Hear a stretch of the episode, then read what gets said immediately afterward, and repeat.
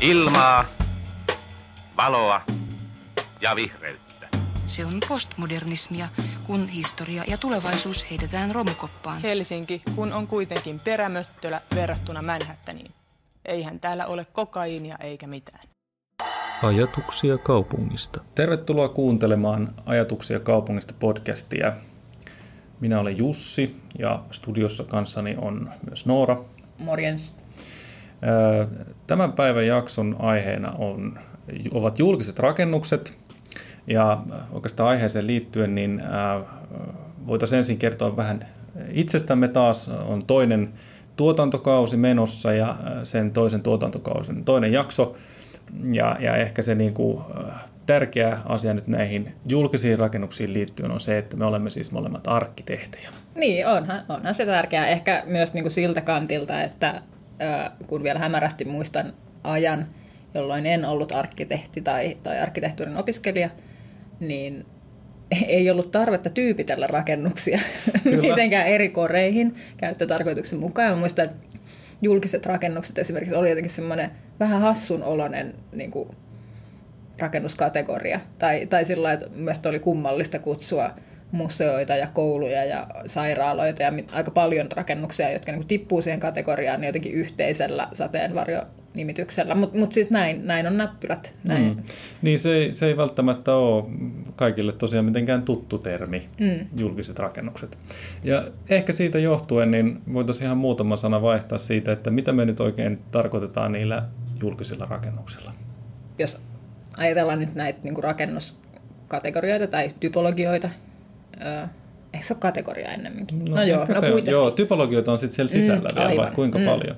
Niin, eli siis kun, kun tota, pieni ihminen aloittaa arkkitehtuuriopinnot, niin tota, tutustuu aika nopeasti eri rakennuskategorioihin, mm, ikään kuin, joista kyllä. yksi voi tosiaan niin kuin on, no asuinrakennukset on ehkä aika tuttu, mutta et siinäkin on tietysti on tämmöistä niin kuin, omakotitalot, eli yhden perheen talot, mm, tai mm. ehkä vanhalta nimeltään jopa villat. Mm, huvilat, oh. kaikki tämmöiset. Ja sitten kerrostalot kuuluu sinne. Tota, sitten on tietysti liikerakennuksia, niihin oikeastaan niin kuin, että sekä ihan ostoskeskuksesta lähtien niin toimistoon, niin tämmöiset mm, kaupalliset. Kaikki, niin. Sitten ö, ehkä vähän harvemmin, mitä niin kuin, ainakaan omaan elinpiiriin varsinaisesti kuuluu, mutta myös niin tuotantolaitokset ja mm, teolliset, teol, teolliset, teolliset rakennukset on sitten niin omansa. Ja infra. Niin, totta. Kaikki tämmöinen rautatieasemat ja muut. Ja ne on tullut tavallaan vähän eri, eri vaiheissa nämä eri rakennustyypit. Mm. Mutta niin, niin sit mä kyllä sanoisin, että rautatieasemat kuuluu julkisiin No niissä on kyllä mm. niitä piirteitä, mm. kyllä. No joo, mutta sitten meillä on julkiset rakennukset, joka on sitten syönyt tässä niinku tavallaan aikojen kuluessa aika paljon erilaisia rakennuksia. Ihan lähtien varmaan ensimmäisiä jos mennään tosi pitkälle, niin jotkut mm. temppelit, mutta jos mm. ei mennä nyt ihan niin mm. pitkälle mm. historiaan, niin varmaan sille nykypäiviin säilyneet, niin kuin käytössä säilyneistä rakennuksista, niin kirkot mm. on siis... Kyllä. Mm, myöskin sillä kun ajattelee ihan suomalaistakin yhteiskuntaa ja Suomen rakennettua historiaa, niin eihän ei, ei ihmisellä ollut vaihtoehtoa jotenkin miettiä, että mihinkähän näistä kaikista julkisista tiloista jotenkin menisin kokoontumaan mm. ja minne sopisin treffit, vaan että julkinen rakennus on, niin kuin ei, vielä, ei enää hirveän, ei kovin kauan aikaa sittenkään, niin julkinen rakennus on ollut sama asia kuin kirkko mm, käytännössä. Se, se on se paikka, missä yhteisö kokoontuu, sekä siellä sisällä ehkä sitten vähän niin kuin enemmän keskusjohdetusti ja sitten siinä pihalla mm. vähemmän keskusjohdetusti, mm. mutta kuitenkin, että se, se on ollut se, on niin se julkinen tila, julkinen rakennus. Se, se tota, yhteisön keskus, mutta se, se ehkä se on niin helppo unohtaa, mä niin kuin tässä itseltänikin jotenkin jauhan näitä asioita, mm. mutta se on tosi helppo unohtaa jotenkin nykyään, Kyllä. kun semmoisia niin isoja tiloja on niin paljon ja jotenkin semmoista mahdollisuutta liikkua on niin, niin. paljon, että et, niin kuin on ollut se ajan hetki, jolloin tota, yhteisöllä on ollut yksi paikka, mihin kokoontua. Kyllä, on ollut kirkko ja kaupunki.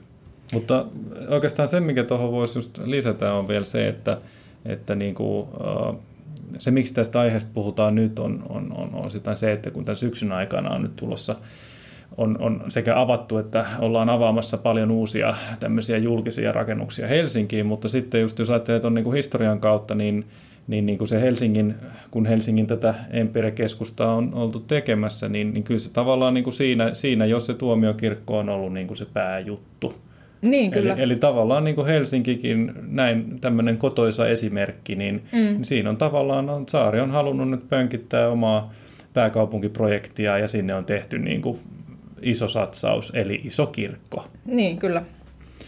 Että tota, että se on niin kuin, ehkä se on semmoinen niin kuin helppo, helppo niin kuin tarttumapinta. Mm. Ja, ja tietysti aina kun kaikki menee ulkomaanmatkoille vanhaan Eurooppaan, hienoihin kaupunkeihin, niin siellä käydään katsomassa kirkkoja.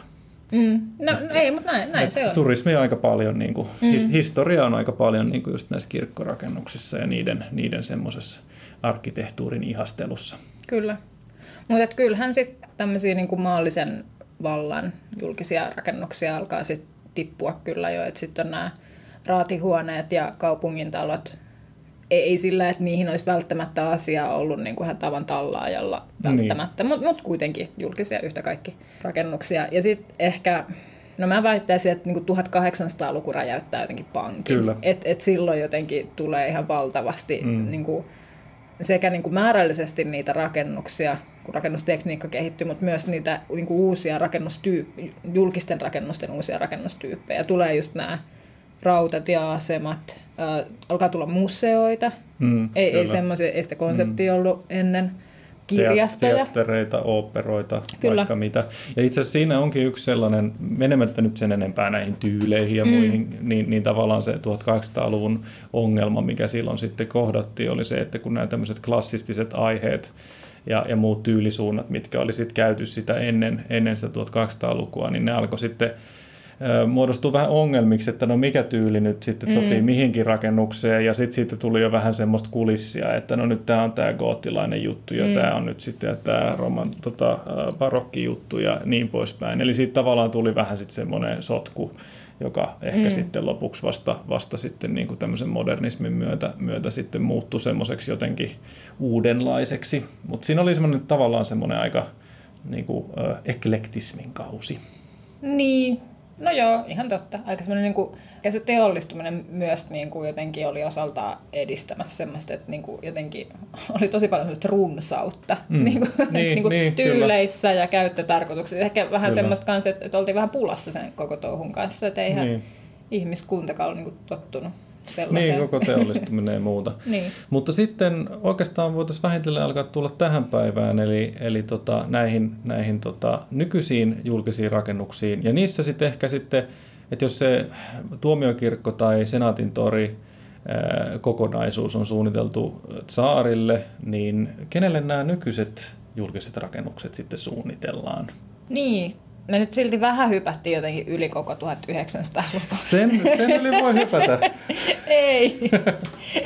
tota, no joo, ehkä mä, mä vielä kuitenkin mm-hmm. sanon tähän väliin sen, Haluatko että puhua jotenkin, modernismista? No, no en suoranaisesti. Siis haluan ehkä vaan puhua siitä jotenkin, että miten, miten julkiset rakennukset sitten kuitenkin, tai näin mä väittäisin, että, että tota, ne heijastaa kuitenkin aina sitä niin kuin, tiettyä ajankohtaa ja Kyllä. on niitä semmoisia tiettyjä niin kuin, avainrakennustyyppejä mm. tiettyihin niin kuin vuosikymmeniin vaikka. Nyt esimerkiksi vaikka ää, toisen maailmansodan jälkeen niin rakennettiin 50-60-luvullakin, niin sekä niin kuin nämä kunnantalot oli yksi semmoinen, mm. mitä rakennettiin ihan valtavasti. Ja, ja sitten ehkä semmoinen vielä tietyllä lailla merkittävämpi, tai että milloin sitten niinku vaikutuksia myös nykypäivään, niin kansakoulut mm, ja, ja sitten 70-luvulla tietty peruskoulut. Mutta mut se koulurakentaminen on mm. ollut ihan semmoista... Niin kuin, ja se on tietysti, kun meillä on sitten ne niin kuin, äh, sodan aikana syntyneet niin kuin isot ikäluokat myös, jotka on sitten jotenkin yhdessä kokeneet ne kaikki niin kuin, sekä riittämättömät tilat toisaalta, mm. mutta et myös niin kuin ne uudet koulurakennukset, niin se, se on jollain tavalla niin kuin osa myös sitä heidän tarinaansa. Mm. Ja koko hyvinvointiyhteiskunnan Kyllä, tarinaa. Joo, joo. Se on osa Mut, sitä. Ja, ja nyt sitten tällä hetkellä tietysti pohditaan, kun ollaan, ollaan tehty tämmöisiä vähän välillä turhankin ehkä innovatiivisia tai optimistisia jotain rakenneratkaisuja näissä kouluissa, että mitä niillä nyt tehdään. Mutta se on ehkä toinen asia. Mutta nämä koulut on niinku yksi semmoinen mm. tietynlainen niinku Suomenkin tarinaa jotenkin kertova tämmöinen Kyllä, kyllä. Ja ne on semmoisia, mitkä on hyvin, hyvin monelle tai melkein kaikille tuttuja. Niin, niin, ne on tavallaan semmoinen niin kuin helppo tarttumapinta mm. myös, että, että jos ne katedraalit ja kirkot tuntuu semmoisilta vähän niin kuin etäisiltä ja ihmeellisiltä, mm. niin sitten taas tämmöinen koulu, koulua, semmoista tutumpaa ympäristöä tuskin on, on niin kuin kellään. Niin toi totta, ja sitten myös ehkä niinku siinä suhteessa, että et niinku kouluja kuitenkin sit on niinku about niinku per kaupungin osa, tai niinku, että et ne on aina se, se on ehkä melkein semmoinen lähin julkinen rakennus. Hmm. Niin, kyllä se on hyvin paikallinen. Niin. Ja siihen tavallaan itse asiassa, no tämä menee nyt vähän ohi, mutta, mutta se, että, että ylipäänsäkin se, että kun ihmisillä on niin kuin pienet lapset muutenkin juurruttaa siihen mm. paikallisyhteisöön tosi voimakkaasti, niin tavallaan ne lähipäiväkodit ja lähikoulut, niin niillä on itse asiassa tosi iso identiteettiä Niin, kyllä. luova juttu, joka, joka varmasti sitten lapsesta aikuiseen niin vielä niin kuin vaikuttaa siellä taustalla, mm. että missä koulussa on mitäkin tehnyt ja muuta. Että se on, ne on hyvin tärkeitä tiloja. Mm. Tota, Niin ja ehkä se täytyy vielä myös sanoa, että just tässä niin kuin sanotaan 50-luvulta, no 70-luvulle ainakin, niin varmaan niin kuin määrällisesti kuvittelisin, että niin kuin eniten niin kuin julkisia rakennuksia on just rakennettu sinne lähiöihin, joita on rakennettu muutoinkin siihen aikaan, että, että siellä on sitten paitsi nämä koulut ja päiväkodit, niin myös lähikirjastot ja, ja niin kuin tämmöistä terveysasemat yleensä nyt ehkä vähän vähemmän tavallaan hohdokkaita julkisia rakennuksia, mutta kuitenkin, että se, se on myös ollut niin kuin iso projekti. Mm. Niin ja se jotenkin, niihin tiivistyy tosi paljon just sitä, että miten se yhteiskunta on, on muuntunut semmoisesta aika niin kuin autoritäärisestä... Mm. ö, Tai hierarkkisesta Niin, no just näin. tietynlainen, Hierarkkisesta systeemistä semmoiseksi paljon, paljon tota, jotenkin humaanimmaksi ja tasa, tasavertaisemmaksi mm. jollain lailla, Mm. tasa, tasapaksummaksi ehkä, että et, et tavallaan siitä niin kuin, sitä kautta ehkä sitten on osittain, joku voisi väittää, että ne, ne ei ole enää niin, niin näyttäviä ja niin monumentaalisia ne julkiset rakennukset, Mm. mutta näinhän se nyt on, että, että tavallaan semmoinen yhteiskunta, joka, joka arvostaa sitä semmoista niin kuin, kansa, kansakuntaa semmoisena niin kuin tasa-arvoisena, niin ei siellä Mm. välttämättä tehdä niin isoja monumentteja. Niin just näin, siis Et niin kuin, se- no mun mielestä se on tosi kertova esimerkki, että, että niin kuin Alvar Aaltoahan kritisoitiin ihan hurjan paljon juuri tähän aikaan Mm. siitä, että, että että joku, joka suunnittelee niin kuin Finlandia-talon tyyppistä monumentaaliarkkitehtuuria, niin selvästi jotenkin, että oli ihan jo tavallaan niin kuin vanhentunut jotenkin Mm. ideologisesti, kun, kun sitten taas just tämä 60-70-luvun niin kuin voimassa oleva tai va- vallassa oleva ideologia, sitten oli enemmän sitä niin kuin tasa-arvoisuutta. Mm, ja sosiaalista semmoista- semmoista. Niin. Joo, kyllä, just näin. Että ei luoda, ei luoda pelkästään semmoista kansakunnan abstraktia, mm. ö, ulospäin näkyvää mielikuvaa, vaan pyritään mm. luoma- luomaan tämmöistä niin kuin oikeasti sitä ihmisten lähellä olevaa arjen ympäristöä. Mm. Vaikkakin tietysti ehkä ne rakennustavat silloin 60-70-luvulla ja jossain määrin ehkä sit se estetiikkakaan ei ole aina niin. Ollut niin kauhean, kauhean niin kuin helposti lähestyttävää, mutta Se on kuitenkin. asia erikseen. No se on vielä asia erikseen. No siitähän etenkin 70-luvulla oli myös niin kuin nämä virastotalot oli yksi iso rakennusprojekti. Niitä ei ehkä silloin nykyään miellä julkisiksi rakennuksiksi. Ehkä No ei siinä Ei niissä määrin. mennä käymään tai sillä lailla. mutta et kyllähän ne on myös niin kuin virasto sekä toimistotalot muutenkin on tavallaan ollut paljon avoimempia rakennuksia aiemmin, kuin ne, mitä ne nykyään on. Kun nykyään ei tahdo päästä missään jotenkin aulaa pidemmälle, mutta Mm. sekin on vähän semmoinen muuttunut tilanne. Ja sitten 80-luvulla tietysti oli nousukausi ja on, on rakennettu kulttuuritaloa ja, ja sitten ehkä siihen liittyy ei, ei suoranaisesti tosiaan niin kuin julkinen rakentaminen sinänsä, mutta en voi olla mainitsematta kauppakeskuksia, jo- jotka on niin kuin ehkä semmoinen jotenkin mun nähdäkseni 80-luvun jotenkin. Mm. No, se on tavallaan se... Uutuus. No kyllä, joo. Mm. Mm. Sitä ne oli ne vähän vaatimattomat ostarit, niin ne muuttui sitten hienommiksi kauppakeskuksiksi. Mm. Niin, mutta tästä no, no 90-luvulla ei ehkä oli muita haasteita, niin ei tätä semmoista omaa julkista rakennusten genreä oikein päässyt syntymään.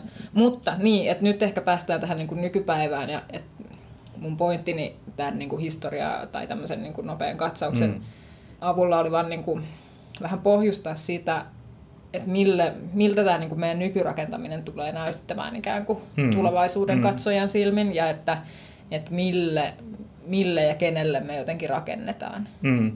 Just näin, eli tavallaan on ollut erilaisia aikoja, joissa on ollut erilaiset tavoitteet mm. ja, ja tietysti sitten jälkikäteen niitä on, on niin, aika harvoin ihmiset sit tietää just näitä, näitäkään taustoja ja sitä ehkä yhteiskunnallista viitekehystä siinä ympärillä. Ja, mutta tällä hetkellä on tietysti just se hyvä puoli, että nyt me eletään tätä aikaa ja nyt, me, nyt me voidaan sitä miettiä ja pohtia ja ehkä jopa vaikuttaa siihen, minkälaisia, mm. minkälaisia tota, julkisia rakennuksia, minkälaisia tota, yhteisiä tiloja me tehdään. Et se on niin kuin, tässä ajassa tietysti se, se hienous, että nyt on nyt. Niin, se mitä Jussi tuossa aiemmin mainitsikin, on tosiaan tämä, että, että nyt ää, juuri tässä hetkessä tänä mm-hmm. syksynä elämme jotenkin tämmöistä, ainakin tässä Helsingissä, niin eletään jotenkin kaikkien aikojen avajaissyksyä. Kyllä. Mutta on, onhan nyt ihan poikkeuksellisen monta jotenkin isoa projektia mm. tullut tai tulossa valmiiksi. Että... Hienosti just sen Suomi sata vuoden jälkeen. Niin, kyllä. Näin ne aikataulut menee aina nappiin. No, no. joo, eipä ne ehkä ollut tarkoitettukaan mm. osumaan siihen, mutta kuitenkin. No joo, mutta tässä nyt tuskin kukaan on voinut välttyä tietämästä, että Lasipalatsin takapihalle on nyt valmistunut tötteröitä, joiden alla on uusi taidemuseo Amos Rex, joka on nyt juuri auennut. Kyllä, viime viikolla. Mm, samaten lastensairaala on ilmeisesti avattu ihan nyt just, se ei tietenkään ole ehkä samalla tavalla mikään tämmöinen iloinen tapaamispaikka kaikille kansanjoukoille. Mm, et, ei, mutta se on kuitenkin tämmöinen tärkeä ja mediassa hyvin näkyvyyttä saanut mm, hanke. Kyllä.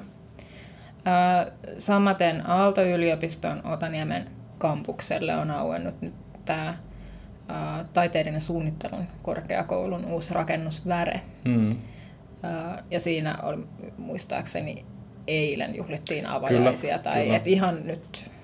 Tässä on niin kuin kahden viikon sisään tapahtuu paljon. Kyllä, nyt tulee Joo. uutta liikkumatilaa aivan valtavasti. Joo, nyt sitä julkista tilaa. Ja sitten, sitten tota, myöhemmin tietysti tulee tämä keskustakirjasto Oodi, toivottavasti silloin itsenäisyyspäivän, hmm. itsenäisyyspäivänä siitä oli sitten avajaiset, että tota, onhan näitä. Olisipa siellä avajaisissa Darude. Se voisi olla, joo. Se vois... Mun mielestä Suomi sata vuoden siistein hetki oli se, kun Darude soitti siinä vuoden vaihtuessa. Niin, nyt kun se, se, se osaa jo vetää sen biisin niin, niin hyvin, niin, niin se pystyisi Joo, nyt tekemään sen silleen. Joo, kyllä. Sen sijaan se, mikä ei saa avajaisia tänäkään vuonna tai tänäkään syksynä on Guggenheim. Mm. Ja siitäkin voidaan muutama sana sanoa, mutta tota, mm, mistä aloitetaan? Pitäisikö aloittaa sitten Aamos Rexistä? Mä ehkä haluaisin keskustella nyt, koska voidaan käydä sitten sikäli kun aikaa on, niin näitä valmistuneet projekteja läpi. Mutta ehkä melkein kiinnostavin on se projekti, joka ei ole vielä aloitettu. Mm. Eli tota, arkkitehtuurimuseon ja niin. designmuseon. No niin, sekin tota, on vielä ehkä. Ö, uusi museo tai supermuseo. Rakkaalla lapsella on nykyään monta nimeä. Mutta mun mielestä se, no se on kiinnostava monestakin syystä ensinnäkin se, että tätä museoa on yritetty saada jotenkin aikaan jo tosi monta kertaa. Ja mm. ei nyt ehkä mennä sen historiaan sen enempää, se ei ole mm. hirveän kiinnostavaa. Mutta nyt, mutta niin. nyt vaikuttaa jotenkin siltä, että tässä on jotenkin tähdet oikeassa asennossa ja, ja että on niin kuin ehkä sekä valtio että kaupunkikin. Niin kuin, että, että jotenkin tästä alkaa ehkä näyttää siltä, että löytyisi niin kuin semmoinen mm. yhteinen tahtotila saada, saada niin se museo aikaan. Mutta et, et tietysti todella kiinnostavaan valoon tämä asettuu, kun sit Guggenheim-väännöstä ei ole hirveän pitkä aika. Ei. Ja nyt tässä olisi sitten kuitenkin ihan niin kuin, ö, kotimaiset ainekset, niin kuin myös, myös tavallaan sen esiteltävän substanssin puolesta mm. tie, tietyllä lailla niin, mm. tota, olemassa. Ja että nyt se sitten näyttäisi saavan niin kuin, tuulta siipiensä alle. Mikä on niin kuin tietysti tosi jotenkin positiivinen ja rohkaiseva uutinen siinäkin mielessä, että, että mua ainakin henkilökohtaisesti harmitti siinä Guggis-keskustelussa jotenkin semmoinen tietynlainen epäusko siihen, että mikään suomalainen voisi olla niin kiinnostavaa. Että et me tarvitaan joku tämmöinen tota, semmoinen huomio, mm. joku asia, joku mm. semmoinen vekotin, joka mm. houkuttaa tänne ihmisiä. Kyllä. Vaikka meillä on täällä ihan hirveästi kiinnostavaa, mm. niin nyt se jotenkin näyttäisi ehkä kääntyneen vähän siihen suuntaan. Niin voi olla, että tosiaan sen myötä, myötä tavallaan se ajattelu ja usko, e, osittain varmaan tuo Amos Rexkin tulee tukea tai tukea niin, sitä, kyllä. että se on, se on semmoinen positiivinen tekijä siinä, mutta kyllä niin, ja tämähän on tavallaan liittyy siihen semmoiseen laajempaan tahtotilaan ja tavoitteeseen siitä, kuinka esimerkiksi Helsinginkin täytyy nyt sitten saada tämmöisiä kansainvälisen tason näitä tämmöisiä houkutuslintuja mm. näille turisteille. ja, tota, ja siihen, siihen tavallaan se Guggen, Guggenheim yritti tarjota tämmöisen patenttiratkaisun, että Niin, kyllä. valmis homma, että nimet paperiin ja rahat meille Mm. ja niin poispäin, niin me hoidetaan. Ja en mä tiedä siis tavallaanhan, miksei tämmöistä bisnestä voisi maailmalla olla, Mm. että se on tavallaan todella luonteva, äh, ikään kuin se osuu just tähän tarpeeseen, mm. että heillä on niin tämmöinen lisensoitu valmis paketti ja, ja on se varmaan totta, että sieltä niin kuin löytyy sit sitä taidekokoelmaa ja kaikenlaista, mm. siis sitä sisältöä on. Et se, se on Mm. ihan totta, että sitä sisältöä on. Niin. Ja varmaan ne kansainväliset verkostotkin, mitä siitä syntyy, niin ihan jees. Mutta just se, että, että nyt tämä supermuseo, niin on, se, on siinä niin kuin aika paljon semmoista niin kuin, ö, potentiaalia just semmoisessa niin kuin uniikkiudessa. Ja, ja niin kuin täältä Niin, lähtee, niin kuin, että, että, että todella tehdään niitä omia juttuja, Mm. jotka, jotka sitten kuitenkin niin kuin, aika monesti myös niissä juhlapuheissa toistuu. Eli, eli tavallaan ihan yhtä lailla tärkeää kuin että löytää tämmöisiä niin kuin kansainvälisiä verkostoja ja muuta, niin yhtä lailla pitäisi löytää sitä omaa paikan juttua. Mm. Et, et ihan yhtä lailla.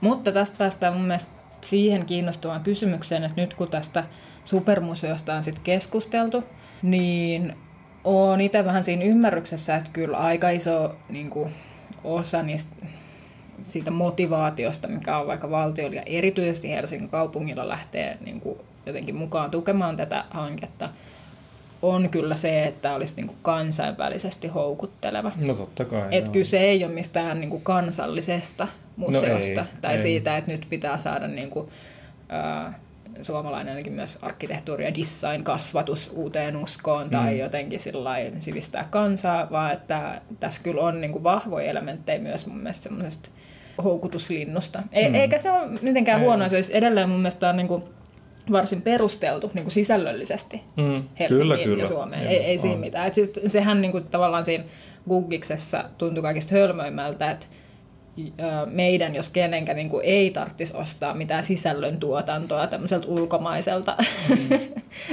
franchising. Niin, Niin kuin, niin ainakin jos miettii just tämmöistä arkkitehtuurien muotoilun alaa, niin siinä on aika, aika niin kuin harvinaisenkin hyvät tavallaan taustat mm. olemassa. Et se on, ja se on todella niin kuin tunnettua maailmalla ja, ja niin kuin, on se tavallaan vähän ihmeellistä, että miksi, miksi se on niin tavallaan kehittymätön mm, ala, ala tavallaan tämmöisen niin kuin, turismin näkökulmasta. mm. No joo, mutta mut et, et semmoinen fiilis mulle tosiaan on niin kuin jäänyt tästä ö, arkkitehtuuri- ja designmuseosta. että Siinä on, siinä on vähän tämmöistä niin kuin, ö, turistien tai matkailijoiden Mm. houkuttelua. Varmaan myös Helsingin brändäystä, mutta et kuten sanottu, niin, niin kuin ihan silleen, hyvin argumentoitua sellaista, että Mm. siinä ei, ei nyt niin kuin jotenkin puhalleta mun nähdäkseni mitään ilmapalloa, joka voi poksahtaa hetkenä minä hyvänsä, vaan Niin, niin var, varmaan se vaatii vielä paljon, paljon työstöä ennen kuin siitä Niin, tulee kyllä. semmoista niin kuin mitään konkretiaa, mutta, mutta tota, ihan hyvä lähtökohta siinä. Mm. Mutta niin, sitten ehkä jos edetään Aasinsillalla eteenpäin rakennukseen, johon ei myöskään pääse vielä tutustumaan eli siihen Oodiin, niin mielestäni siinä on, on kiinnostava tasapainoilu just sen välillä, että ää, onko se niinku vierailijoille vai Mm. onko se asukkaille. Mm. Keskustakirjasto Oodihan nousee Kluuvin kaupungin osaan, jossa on just hippasen päälle 500 asukasta, eli mikään kaupunginosa kirjasto se ei todellakaan ole, No ei. vaan siis sehän on ei pelkästään niinku mikään Helsingin pääkirjasto, vaan sehän on niinku kansallinen Kyllä. kirjasto Se ja on. käyntikortti. Joo, joo, ja tavallaan ehkä siinä vielä niin kuin tämä kirjasto, kirjastoinstituutio tavallaan jotenkin kuitenkin monumentalisoidaan mm. jollain lailla, vaikka se on tavallaan tosi ristiriitaista, koska, koska tota, ihan jo ajatuksen tasolla, että se semmoinen niin kirjaston, kirjaston semmoinen henki, niin sehän on aika semmoinen yksinkertainen niin kuin tavallaan tiedon jakamista ja, mm. ja, ja tämmöistä, että eihän siihen tavallaan niin kuin ne puitteet ei välttämättä ole niin kuin se ykkösjuttu. Ja, ja jossain määrinhän tässä nyt on ehkä tainnut käydäkin niin, että, että tota Helsingin sitten näiltä pienemmiltä kirjastoilta on sitten vähän viety resursseja.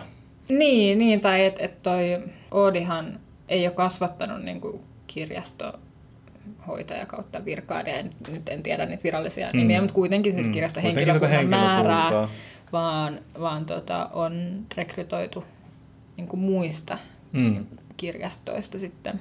No en tiedä, onko sitten jo joitakin lisävakansseja perustettu, mutta et kuitenkin mm. lähtökohtaisesti se, se tilanne on mennyt niin, että, että Odin on rekrytoitu muualta Helsingin kirjastoista henkilökunta, niin on, tuntuu se ehkä vähän oudolta. Ja, mm. ja myös jotenkin just, just tämä, mistä vähän puhuitkin, että, että kirjastot on kuitenkin näitä tämmöisiä niin kuin aika matalan kynnyksen tiloja, mm. Mm. joita niin kuin tavallaan että ei tarvi niin kuin osata käyttää, mm. koska, koska se on niin yksinkertainen tavallaan se käyttöliittymä. Mm. Että se on, se on niin kuin tila, jossa voi tehdä oikeastaan mitä vaan, kunhan ei häiritse muita. Mm. Niin ja ne on juuri niitä, mitä silloin tavallaan sen hyvinvointiyhteiskunta projektin aikana perustettiin mm. hyvin, hyvinkin lähelle eri, eri tota, alueita tai eri, eri sinne asuinalueille. Eli tavallaan se, niin kuin se suomalaisen, kun, kun kirjastohan on hurjan suosittu Suomessa, mm. se on niin kuin semmoinen, mä en tiedä voiko sitä sanoa, niin kuin, että se on joku suomalaisten lempirakennus, ehkä se on sitten joku tämmöinen, mm. ehkä se on tavallaan se kirjasto niin kuin yhteiskunnan palveluna on niin kuin se mm. ykköspalvelu, että se aina, aina niin kuin sitä pidetään, arvostetaan korkeimmalle, mutta jotenkin musta tuntuu, että myöskin ne tilat siinä mielessä, että ne on ilmaisia, mm. sinne saa tulla, siellä saa olla, niin, niin tavallaan, että onhan tuossa Oodissa tietysti just vähän semmoisia näkökulmia, että se on niin kuin tämmöinen niin kuin uudenlainen iso monumentaali mittakaavan tota, laitos. Varmaan lopulta niin kuin valmistuessaan niin ihan niin kuin vaikuttava ja, mm. ja varmasti loppuun asti mietitty, mutta, mutta siinä on tavallaan sellainen tietynlainen ristiriita suhteessa näihin lähiökirjastoihin esimerkiksi. Niin. Tai mun mielestä se, se on myös niin kuin kiinnostavaa, että miten aika pieni osa, mutta kuitenkin osa noista Oodin toiminnoista toimi aiemmin niin kuin, no sekä tuossa Lasipalatsin yläkerrassa, mutta sitten tuossa kirjastokympissä, joka sijaitsi tuossa, vai sijaitsee vielä hetken, on se edelleen, joo, kyllä se hetken on sijaitsee tuossa postitalon tokakerroksessa, ja sehän on sitten taas niin kuin jotenkin tosi näkymätön. Niin kuin, se on niin kuin julkinen toiminto, mutta mm. niin kuin rakennuksessa, josta sitä ei niin kuin ulkoapäin sillä Niin se on tavallaan voi, jopa voi tämmöinen, se on jopa tämmöinen hyper, hypermoderni mm. tapa, että ei olekaan mitään, ei ole, ei ole laitettu rahoja seiniin. Mm.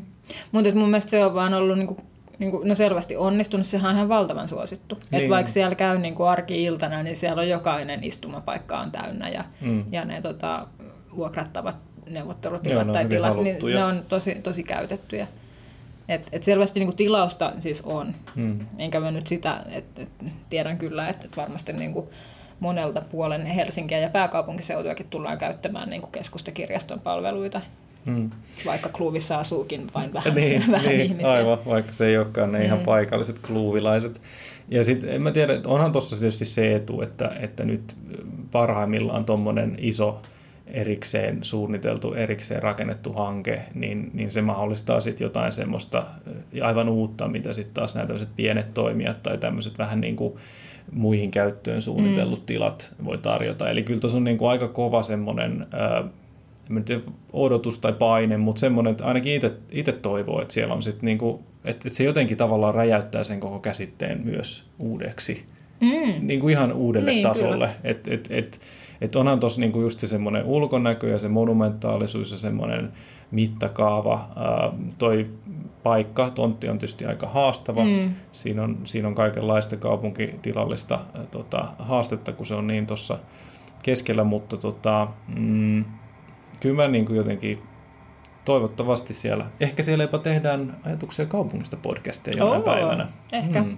Mutta joo, et se, se on kyllä kiinnostava nähdä, että et millaiseksi, millaiseksi myös niinku muotoutuu siellä jotenkin tiloissa oleskelu. Mä ymmärrän, että siellä mm. on aika semmoisia niinku isoja yhtenäisiä tiloja. Et, et tota. Joo, kyllä siellä on kaikenlaista. Ja, ja hyvin, että toihan on tavallaan erikoinen rakennus, kun siinä on toi lippa mm. tai se semmoinen niinku katos, katosaihe. Ja, ja siellä tavallaan sitten täytyy ne kaikki rakenteet rakenteet olla ja siellä on sellainen välikerros, missä on, on niin kuin aika paljon sitä terästä, terästä joka puolella, niin sekin on sitten taas tämmöisessä niin informaatio-yhteiskunta-ajassa, että toimii, toimiiko siellä kännykät tai läppärit ollenkaan, kun se on ihan, ihan täynnä terästä se koko joku kerros, mutta eiköhän siellä ole sitten joku ratkaisu siihen. Mm.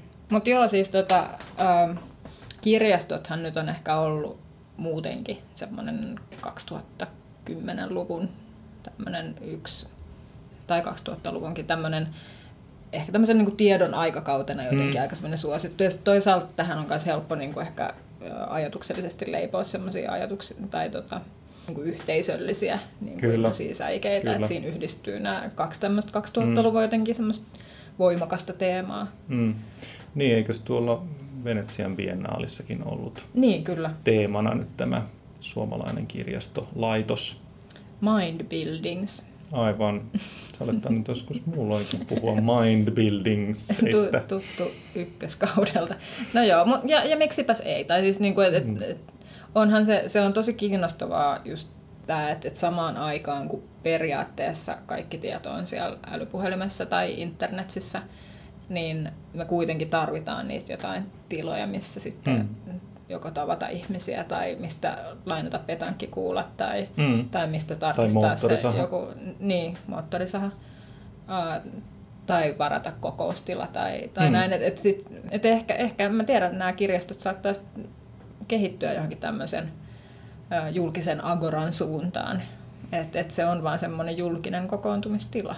Mm. Ja niin. ehkä se niinku, lukeminen saattaa olla vaan semmoinen matalin, matalin kynnys jotenkin, miten olla yhdessä siinä julkisessa tilassa. Kyllä. Sillä Kyllä. ettei tarvi alkaa polttaa röökiä tai keksiä jotain muuta semmoista sijaistoimintoa, Niin, niin semmoinen tekosyy mikä oikeuttaa olon. Niin. Mutta joo, Oodi on siis tosiaan äh, avautuu äh, itsenäisyyspäivän aikoihin ja, ja, tota, ja Oodi on tietysti tämmöinen niin täysin julkisin varoin ää, aikaansaatu hanke, Mm. Mutta sitten näillä ää, maksujärjestelyllä on, on, on tietysti aika iso rooli näissä hankkeissa ja ehkä nyt voisi siirtyä siihen Amos Rexiin sitten. Niin, toden totta. Ja sehän nimittäin ei ole tehty julkisin varoin, mikä tekee siitä jotenkin mahtavan hankkeen. Niin, onko se silloin julkinen rakennus? No se on hyvä kysymys, just näin. Onko se vaan jotain tämmöistä, jonkun tämmöisen säätiön niin kuin ahnetta bisnestä? Se, tavallaan niin, kukaan pääsee ei ole, ilkamoimaan kuitenkin museokortilla. Niin, niin, no siis sepä se. Siellä on ihan varmasti nyt joku taustalla. Mm. Mutta joo, siis, siis toi on niinku, että et jollain lailla just, okei, okay, supermuseo mahdollisesti joskus, ö, julkinen rahoitus, varmaan taustalla, Oodi, julkinen rahoitus, mutta sitten tämä Amos Rex, niin, niin todella niinku tällainen, jotenkin mun mielestä niinku se kaikista hienoin hetki oli siinä vaiheessa, kun tämä Guggenheim oli ehkä pahimmissa semmoisissa pyörteissä, kaiken, kaiken tämän tämmöisen ihmeellisen raha ja kuka maksaa mitäkin ja kuka, kuka tekee mitä ja mi, mitä se palvelee ja kenen etu. Ja sitten tulee vaan tämmöinen tota, taide, taide tota mesenaattisäätiö, joka vaan päättää, päättää ilmoittaa, että niin ja me tehdään muuten tuohon nyt toi meidän museo. Se oli hieno hetki. Se on niinku, ää, tämmö, siis, siis, siis tosi jees. Ihan mahtavaa. Joo, joo, ei siis en voi, en voi olla enempää samaa mieltä. Siis, tämä on kyllä kaiken kaikkiaan ollut sellainen hyvän mielen projekti. No niin siltä se vaikuttaa. Siis voihan se olla, että siinä on vielä joku, joku angle, mitä ei ole tajuttu, Mm. mutta siis kyllä, kyllä se vaan... ja meitä niinku- kaduttaa viiden Niin, kyllä, mitä me suitsutettu. Mm. saavut, saa, niin kuin sallittiin niiden rakentaa se tuohon noin, se oli kyllä paha virhe. Mutta joo, että paitsi että siis jotenkin äh, siinä on jotenkin tämmöinen hyvä, kotoisa suomen ruotsalainen säätiö mm. taustalla. Mm, tämmöistä kulttuuritoimintaa pitkällä Kyllä, kyllä. kokemuksella. Ja, ja, ja myös tietynlainen semmoinen aika pyyteetön suhtautuminen niin kuin tähän, että, että tässä ei nyt ole mitään shadeja, diilejä, Niin se on hyvin yksinkertainen. vaan, vaan että me, me et niinku, tavallaan sen niinku säätiön tai niinku taustatoimijakin tarkoituksena on niinku, tuottaa näitä museopalveluita Kyllä. kulttuuria mm. helsinkiläisille, niin, niin sitä he myös sitten tekevät.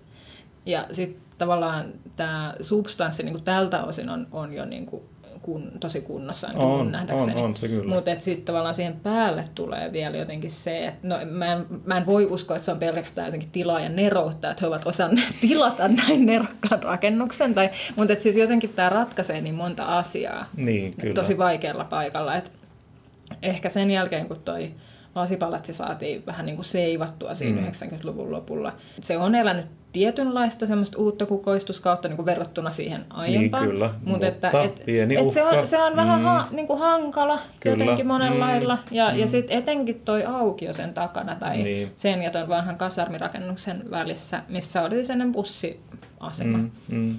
tai bussilaitureita.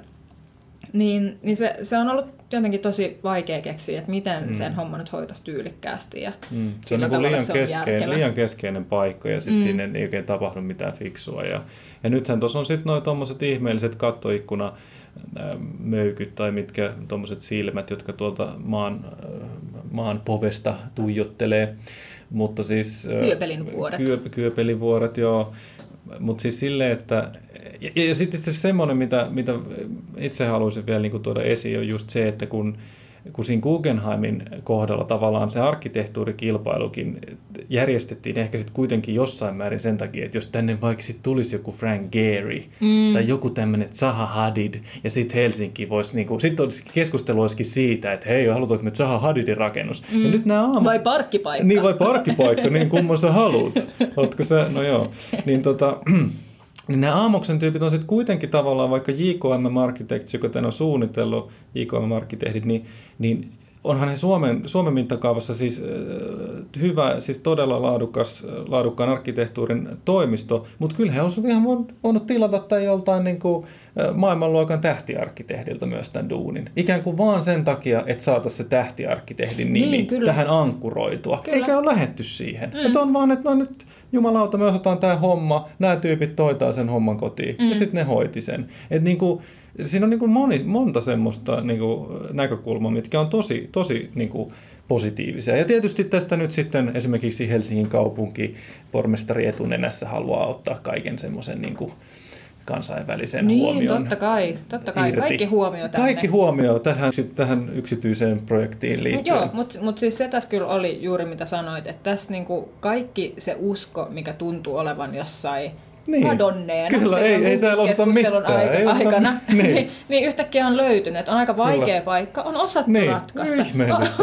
Joku osaa suunnitella jotain. niin. ja, ja jotenkin niin, niin monta asiaa on saatu niinku ratkottua itse. Kyllä, ihan itse tein. Niin. niin. niin että kyllä tämä, et siitä tulee kyllä tosi hyvä mieli, että jotenkin se, se palaa muhunkin vähän uskoa, mm. että kyllä, kyllä mäkin osaan ja me osataan täällä. Joo, joo. Et, ja sitten tulee juttuja tulokseen. Niin ja sitten tavallaan just tommonen humaani rakennus, että se on niinku, ähm, jotenkin nyt joka paikassa on näitä kuvia, missä, missä ihmiset kikkailee tuossa päälle ja lapset juoksee ja pyöräilee ja pyöräilee ja muuta. Ja, ja niin kuin, se, on, se on tavallaan just sitä, että nyt jos taas, taas miettii, rinnastaa sen siihen saarin tuomiokirkkoon, jonka piti olla niin iso, ettei mikään muu rakennus näytä miltään mm. sen rinnalla, niin onhan tämä nyt ihan tosi erilaista elämää. On, on, on. on. Että, että niin kuin, todella, todella niin kuin, niin jossain määrinhän toi on niinku melkein niin kuin käänteinen rakennus. Kyllä. Tai jotenkin, että et, tämmöinen hassu kattomaailma on se kuvatuin mm. osuus. Mm. Ja, Näin juuri. Ja sitten oikeastaan niin se museo siellä alla sitten, niin kuin, että ehkä on ajateltu, että ei siellä niin tarvikaan olla mitään ihmeellisyyksiä, koska siellä on sitten taas muut asiat pääosassa. Niin, ja toi on, toi on mun mielestä sellainen hyvin, kun, kun itse on vähän tota, tustunut tähän museo- ja näyttelysuunnittelumaailmaan, niin tavallaan se, se on aika lailla varmaan ihan se realiteetti, eli, eli nämä näyttelyt on mm. pakko pystyä rakentaa niin erilaisiksi ja niin, niin tota, yksilöllisiksi aina, Jep. että siihen se arkkitehtuuri menisi ihan hukkaan. Mm. Tai ei se, näy, ei se näkyisi niin, missään. Niin, niin. Et, et tavallaan ehkä kiasma, vaikka se on niinku hauska rakennus ja siinä tapahtuu kaikenlaista, niin, niin tavallaan se oli ehkä silleen tässä näyttely- ja museoskenessä semmoisessa kohtaa, että, että tavallaan se, se niin kuin museon sisätilojen, näyttelytilojen rooli alkoi muuttumaan kohti sitä semmoista niin kuin black box joka, joka tulee ehkä niin kuin tästä videotaiteesta ja tämän tyyppistä. Mä luulen, että täällä Aamoksen uusissa tiloissa niin nämä kaikki tämmöiset ihmeelliset virtuaaliprojisoinnit ja mitä muuta mm. siellä nyt on tässä avajaisnäyttelyssä, niin ne, ne toimii tosi hyvin, koska siinä ei ole sitä semmoista äh, arkkitehtuuria, joka yrittäisi koko ajan huutaa, että hei nyt, nyt on mm. tällaisia juttuja, että pro, projisoitpa minun nyt sitten. että se on ihan mykkänä siellä niissä näyttelytiloissa. Mä just muuten tajusin, että, että me nyt tehtiin jo tässä varmaan tämmöinen arkkitehtuuri journalistin, vaikka me on mennyt ollaan tämmöisiä kansalaisjournalisteja, no, kuitenkin hirveä moka. Mm. Eli Oodista puhuttaessa ei kyllä varmasti mainittu, että kenen suunnittelema se on. No Oodista ei ole. Oodista voidaan mainita se vielä. Eli Oodin on tietysti suunnittelut ala-arkkitehdit. Mm. Ei mulla varmaan mitään muuta. mutta- se oli hyvä, hyvä lisäys. niin, se, se Kyllä. jäi sanomatta. Mutta joo, no jos me nyt käydään tämä jotenkin tämä syksyn kimara vielä, mm. vielä läpi, niin sitten oli tosiaan tämä Väre Otaniemessä mm. Espoon puolella. Kyllä. Verstas-arkkitehdit. Jep. arkkitehtinä. Hyvä, muistettiin Joo, heti. kyllä, paranee. Ja tota, menemättä nyt ihan hirveän syvälle Otaniemeen, jota on, on tota, töiden, töideni puolesta hieman tutkinut. Mm. Mm. Otaniemen kampusalue on Mm. siis äh, rakennettu vanhaan kulttuurimaisemaan. Siellä on ollut äh, kartanoja Mm, kyllä. ja viljelysmaat ja metsiä. Ja sinne asemakaavan laati ei kukaan muu kuin Alvar Aalto. Mm-hmm. Ja, mut, tokikaan niin kuin kaikki rakennukset siellä eivät ole Aallon tai Aallon toimistosuunnittelemia, mutta kuitenkin hyvin pitkälti se asemakaava on, on toteutunut. Mm. Ja jotenkin se ö, ajatus koko siinä kampusalueessa on ensinnäkin juurikin se, se kampus, siinä että se on ollut ensimmäisiä tämmöisiä Mm, kampusalueita, että et, niinku nyt se korkeakoulu pois sieltä kaupungista ja Kyllä, sinne sieltä synni, synnillisestä niin, kaupungista. kyllä, luonnon helmaan. Ja, ja sitten vielä järjestellään sen alueen rakennukset sillä tavalla, että Mm. jotenkin ovat rationaalisesti toiminnot, toiminnot toisiaan ö, lähellä ja asuminen ei todellakaan ole missään korkeakoulurakennusten vierellä, No ei vaan todellakaan. No niin, mutta et, et, siinä on ollut se tietty logiikka, miten se on rakennettu, mutta et nythän se on sitten Aalto-yliopiston myötä lähtenyt muuttumaan, niin sitä on täydennysrakennettu jo jonkun verran. Ja nyt tämä väre on ehkä semmoinen niin kuin suurin No se on kyllä sitä todella niinku suuri, kyllä. Otaniemen niin kuin logiikkaakin haastava On se. rakennus. On se. Koska se ajatus, mikä Aallolla jotenkin sen asemakaavan kanssa ihan alun perin oli, oli se, että siellä on punatiilisia rakennuksia jotenkin metsän siimeksessä ja että, että jalankulku ja autoliikenne on erotettu toisistaan niin, että jotenkin opiskelijat ja opettajat siellä voi kipitellä semmoisia metsäpolkuja ni- sinne Kyllä. opinahjoonsa. No sittenhän siinä kävi vähän niin, että se tuppaantui aika täyteen ja niin kuin, että Aalto oli vähän sitä mieltä, että tuli liikaa rakennuksia lopulta. No joo, mutta et, et kuitenkin se ajatus oli edelleen niin kuin, tämä rakennukset jotenkin puistomaisessa ympäristössä. Kyllä. Eikä todellakaan mikään tämmöinen niin kuin, ruutukaavakaupunki. Niin, tai joku urbaani keskusta. Niin, mm. ei mitään tämmöistä Ei. urbanismia. Ei. Mutta et, et nyt on, nyt on sitten metro Otaniemessä ja Niin, tätä, kyllä. kaikki on pilalla, urbanismi saapuu Espooseen. Mutta mut, Väret tosiaan sijaitsee siinä siis niinku suoraan metro äh, sisäänkäynnin tai, tai uloskäynnin Kyllä. siinä yhteydessä. Ja sitten siinä on näitä tota, opetustiloja, mutta myöskin niinku tämmöinen pieni kauppakeskus tai tämmöinen ostaripuoli. Ja, ja sehän kyllä niin kuin todella tuo tavallaan semmoisia niin kuin kaupungin toimintoja Otaniemeen, kun aiemmin ajateltiin, että, että Otaniemi on pelkästään tälle korkeakoululle ja siihen liittyville toiminnoille, about, ja VTT tietysti mm, siinä kyljessä. Mm. Niin, tutkimusyksikkö tavallaan Jep. sopii tämmöiseen yliopistoympäristöön. Mutta, Mutta nyt on käynnissä niin kuin tämmöinen Otaniemen transformaatio Mm. niin kuin, tämmöiseksi kaupungin osaksi, jossa on Mm. niin kuin muutakin kuin se korkeakoulu. Kyllä, siinä lytätään kaikki. Mm, niin enkä sano, että, että siis se olisi lainkaan niin kuin huono asia, mutta se on aivan eri asia kuin mihin se modernistinen ajatus siitä kampusalueesta perustuu. Kyllä. Nyt tuli puhuttua aika paljon Otaniemestä, ei niinkään väreistä. No ei, mutta se on se konteksti. Se on se niin, konteksti niin. ja, ja tavallaan ehkä se on ihan luontevakin se konteksti sanoa siinä. Silloin kun se kilpailu järjestettiin, niin mä luulen, että siinä aika paljon just arvioitiin sitä, että miten tämä uudisrakennus on suhteessa sen vanhan päärakennuksen auditorion Kyllä. niihin ylimpiin korkoihin. Että se ei tavallaan saa niin kuin dominoida sitä vanhaa. Mm. Just. No, en ole vielä käynyt siellä niin perusteellisesti, että pystyisin sanomaan, että miten se lopputulos on onnistunut tässä suhteessa.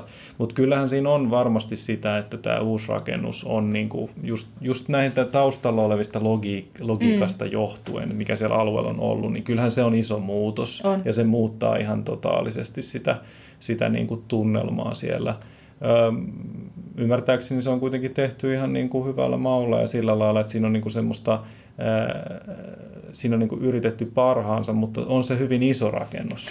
Siinä on yritetty parhaansa, no, siinä- kuulostaa niin, no, pahalta. no, tavallaan, tavallaan siis, no kun, ei, mutta kun jos miettii sitä, että Niin. kuinka pieniä, siis kun sitä on oikeasti aika, no kyllä se varmaan siellä paikan päällä nyt sit niinku tajuaa kukin, mutta Taniemen vanhat rakennukset, niin ne on kuitenkin aika vaatimattomia rakennuksia. Niin, tai siis siellä on semmoinen tietty oma hierarkiansa, mm. että mikään ei saanut ylittää tietenkään päärakennusta. Ja sitten mm. oli vielä tavallaan eri näiden niin kuin osastojen niin kuin päärakennukset, jotka oli tietysti alisteisia sille pää, mm. päärakennukselle. Aivan. Ja sitten oli tämmöiset niin kuin, käyttörakennukset tietyllä mm. lailla. Mm. Niin, eli nyt tähän, tähän kun suhteuttaa sitten värettä, niin, kyllä. niin se on hyvin vaikea tehtävä. Kyllä se haastaa. Mm. Niin kuin, mm sitten kuitenkin. Mutta niin, en ole siis käynyt tosiaan väressä itse vielä sisällä. Se, mitä olen nähnyt, kun se on noussut siihen vanhaa päärakennusta vastapäätä, niin kyllähän se niin kuin muuttaa jo tavallaan, että siellä on Otaniemessä on ollut pari semmoista niin kuin isoa aukeita tilaa, joista toinen on ollut tämä Alvarin aukio, semmoinen puistomainen siellä toisella puolella, ja nyt sitten tämä puoli, mihin tämä väre nousee. Ja se on ollut ehkä vähän sellaista liikennetilaa. Siinä on ollut niin isoja on, parkkipaikkoja niin ja, ja tie, mikä on nyt katkaistu ja näin. Niin yhtäkkiä se, se tuntuu tosi miellyttävältä nyt se aukio, mikä jää väreen ja tuon tuota vanhan päärakennuksen niin. väliin. Et se, se kyllä tuntuu tosi oikealta jotenkin. Niin, no semmoista selkäpuolta ei enää sitten ole niin. enää samalla lailla. Mutta et, et toki niin kun, nyt kun miettii just siinä kontekstissa, että et kenelle rakennetaan, niin mulle, ei, en mä tiedä voiko korkeakoulurakentaminen sinänsä olla niin kuin tämmöistä käyntikorttirakentamista. On tuo käyntikortti varmasti Aallolle monessa suhteessa, mm mutta et, et kyllä siinä täytyy mennä kuitenkin sen käytön ehdoilla mm. tosi pitkälle. Mm. Ja no, Otaniemen siitä jännittävä paikka, että siellä on sitten tämmöistä aika ikonista arkkitehtuuria jo valmiiksi aika paljon. Mm. on, on, on just nämä Aallon, Aallon rakennukset ja sitten Dipoli. Mutta että jännä nähdä ja ehkä seurata myös vierekkäin jossain, tai, tai jotenkin ehkä vertailla jossain määrin tuota värettä ja sitten tätä Helsingin yliopiston tiedekulmaa, mikä on siinä portaania vastapäätä. Mm. Se on nyt ollut vuoden auki about. Mm. Joo. Ja se, se on siis myös JKM arkkitehtien. Ja si, siitä on tullut tämmöinen, että sehän on sitten ehkä tämmöinen Helsingin yliopiston niin kuin, ä, matalan kynnyksen tila, missä mm. he voi pitää tämmöisiä niin julkisempia ä, luentotilaisuuksia tai muita, mutta et, et sit se on niin kuin kaikille avoin, että siinä on kahvio sun muuta. Ja se, se on kyllä nähdäkseni myös tosi tosi onnistunut. Ja mm. se niin kuitenkin mm. avaa myös ihan uudella tavalla sitä, sitä paikkaa, missä se kaupungissa on. Kyllä mä näen, että tuolla väreillä voi niin kuin parhaimmillaan olla jotenkin samanlaisia. Mm. Niin ja mä luulen, että se on tavallaan, siis okei, okay, tämä menee ehkä vähän Aalto-yliopiston äh, niin kuin näkökulman katsomiseksi, mutta se, että että tota, Aalto-yliopiston kannaltahan tämä, äh, niin kuin se on hyvin tärkeää luoda tämä uusi identiteetti. Niin, Siinä kyllä. on ollut tavallaan tämä aika rikkonainen tausta, mm. että on ollut nämä eri yliopistot, jotka itse asiassa nyt alkaa jo tuntumaan aika kaukaiselta omaan korvaan, kun ei enää ollut, ollut mukana noissa opintojutuissa. Ja, niin, niin tavallaan se, että, että siinä on niin kuin tämä tausta, jossa on ollut eri, eri mm. Äh, lähtökohdat. Nyt tämä uusi rakennus toimii niin kuin yhteenliittäjänä Mm. Että, että sitä kautta nyt sit syntyy tämmöinen uusi, uusi tota, identiteetti. Ja ehkä nyt niin tästä jotenkin aasin siltana haluaisin nyt täytyy ehkä vähän skipata se lastensairaala, mutta me ei oikein tiedetä siitä. No me... se, joo, se varmaan vielä muodostuu. Joo, voimme käydä toteamassa tilanteessa vaiheessa ja kertoa sitten terveiset. Mutta mut jotenkin tästä identiteetistä aasinsiltana tähän julkisten rakennusten rooliin niin että kyllähän niillä nimenomaan myös on, no ainakin sen kaupungin tai kaupungin osan, väittäisin, että ei ehkä kansallisesti niinkään, mutta mut vähintäänkin sen kaupungin tasolla on niinku semmoinen identiteettiä luova Kyllä. tekijä. Siitä on tietysti toinen asia, että kuinka tietoisesti jotenkin yritetään tavoittaa sitä semmoista, että, että nyt ihan kuin, että jos joltain kaupungilta tai paikalta jotenkin puuttuisi joku semmoinen selkeä merkki tai symboli tai, tai jotain, että sitten voitaisiin paikata sitä sillä, että, että saadaan tarpeeksi iso ja näyttävä pläjäys sinne. Mm. Mutta että mä lueskelin vaan siis tässä valmistautuessani tähän tätä jaksoa varten, niin tämmöisiä niin kommentaareja ö, liittyen siihen, että kun tämmöinen tutkija kuin Richard Florida on 2000-luvun alussa kirjoittanut tämmöisen kirjan kuin Rise of the Creative Class. Ja siinähän on niin kuin muotoillut jotenkin semmoisen kaupunkien uuden renesanssin, joka, joka syntyy siitä, että tietotyöläiset mm. ja luovat, luovaa työtä tekevät, niin he, he valloittavat nyt vanhat mm. tehdasrakennukset. Ja, Juu, ja, ja tulee sitä, sitä sitten tulee sitä pöhinää ja sitä kautta jotenkin löytyy tämmöinen uusi tie. Koska ehkä 90-lukuun asti niin kaupungit eli sit kuitenkin vähän hiljasta kautta. Joo, kyllä. Ja se on niin kuin käynnistynyt uudestaan sit vasta Mm. 2000-luvun alkupuolella. Niin hän niin kuin jotenkin viitotti tietynlaista mm. tietä. Ja, ja niin kuin, että hän, sit hänen ajatusmaailmansa liittyy just myös tämmöinen, että kun kaupungit sit kai, tarvii vähän semmoista uutta identiteettiä mm. myös, jonka ympärille sit rakentaa tätä niin kuin luovan alan ammattilaisille sopivaa pöhinää, niin siihen liittyy myös tämmöiset niin kuin ikoniset rakennukset tietyllä Kyllä, lailla. kyllä. Ne, ne, ne niin kuin tavallaan, niihin kiteytyy se semmoinen identiteetti, ää, pääoma, mm. voisiko sanoa näin. Sinänsä jännä knoppi tuosta Floridan kirjasta, niin ää, 2002 mm. taisi ilmestyä, niin tämä yleiskaava 2002, joka tuli silloin voimaan, eli tämä nykyistä uutta yleiskaavaa mm. edeltävä, niin siinä juuri tavallaan mahdollistettiin nämä uudet rantakaupunkialueet, jota nyt siis rakennetaan. Niin, aivan, Eli ta- niin. tavallaan niin kuin se, se sellainen henkinen, että jos tämä kirja on tavallaan se semmoinen niin kuin henkinen opas siihen kaupunkilaisuuteen, niin sitten mm. juuri samana vuonna se on kaavatasolla mahdollistettu. Niin Joo, ei tämä Florida siis sitä niinku keksinyt itse, No ei ja sitten tietenkään. kaikki seurasivat häntä, vaan hän on Mm. ehkä vaan onnistunut kiteyttämään Kyllä, sen ajan kyllä, kyllä, se on niinku tunnettu monet juttu. ajatukset. Enkä sano sitäkään, että tämmöiset niinku ikoniset rakennukset tai muut on niinku jotenkin myöskään Floridan keksintöä, No ei. tai, tai että niitä olisi tullut, vau-arkkitehtuuri olisi keksitty nyt, vaan että onhan niinku, äh, niin siis kun tosiaan valmistauduin tätä jaksoa varten ja sitten luin eri kommentaareja myös liittyen tähän Floridaan ja siihen, että kuinka hän itse asiassa tänä vuonna on nyt sitten vai oliko viime vuonna tullut mm. julkisuuteen ja ollut vähän pahoillaan siitä, että nyt hän huomaa, että oli ehkä osin väärässä. Kaikkea kannattaa tutustua tähän aihepiiriin, mutta et, niin, että, että siis on ollut aiemminkin tämmöisiä aika tietoisia pyrkimyksiä jotenkin ehkä muuttaa myös kaupungin imagoa. Että vaikka Pariisi jossain vaiheessa, niin kuin, että, että Eiffeltorni on ollut se aivan niin semmoinen, niin kuin kaikki tietää sen Pariisin mm. symboli, mutta sitten Pariisi oli ehkä vähän jumissakin sen kanssa, että se alkoi olla vähän silleen kauhtunut ja jotenkin, että, että niin kuin, et e- se Eiffel, kuva Eiffeltornista ei anna siitä hirveän dynaamista kuvaa. Mm, mm. Ja, ja sitten niin kuin, monien mutkien kautta niin 70-luvulla rakennettiin sit Pompidou-keskusta, joka oli monella tavalla niin kuin vallankumouksellinen ja myöskin siis kulttuurirakennus. Mm, kyllä, kyllä. Ähm. Ja tietysti okei, tuo Pompidou-keskus on hyvä esimerkki siinä mielessä, että, että kuinka semmoinen niin kuin totaalisen edistyksellisyyttä jollain lailla ää, ruumiillistava rakennus voi yrittää olla. Eli tavallaan, että kuinka, Niin, kuinka, kyllä. mikä on niin kuin jotenkin sellainen maksimikontrasti siihen semmoiseen niin kuin Pariisin ää, tota, keskimääräiseen kaupunkirakenteeseen, mm. joka on kuitenkin semmoinen aika romanttinen ja klassinen ja Niin, niin, kyllä. poispäin. Että tavallaan siinä on niin kuin todella niin kuin lähdetty repimään sitä, mm. sitä tota, ideaa siitä uudesta kerrostumasta. Ja toinen tämmöinen niin kuin varhaisemman aikakauden ikään kuin tämmöinen myös niin kuin, kyllä mä hyvinkin tietoinen semmoinen repäsy on tämä Sydneyn oopperatalo. Et, et kuitenkin Australia kanssa ehkä vähän äh, oli sit jumissa sen niin kuin, tavallaan brittiläisen perinnön ja sen Mm. mm. niin kuin, siirtomaa jotenkin sen perinnön kanssa. Ja jotenkin myös, niin kuin, että koko rakennuskanta, vaikka Sydneyssäkin oli sit, niin kuin, Mm. mm. sitä. Mm. Niin sitten, että et sinne tuleekin joku tanskalainen arkkitehti, joka, joka suunnittelee tämmöisen niin jotenkin purjeveneestä ehkä inspiraationsa saaneen aivan älyttömän rakennuksen, joka sit, ja se, sehän on niin kuin käytännössä yhtä tunnettu kuin Eiffelin torni. Niin, ja se on... Tämä Jörn Utzsonin Kyllä, mä, ja mä luulen, että se on monelle, jos jonkun täytyisi niin kuin sanoa Australiasta yksi mm. Asia, niin se on se Niin, ainoa niin, melkein. kyllä. Ehkä kenguru on sitten se toinen.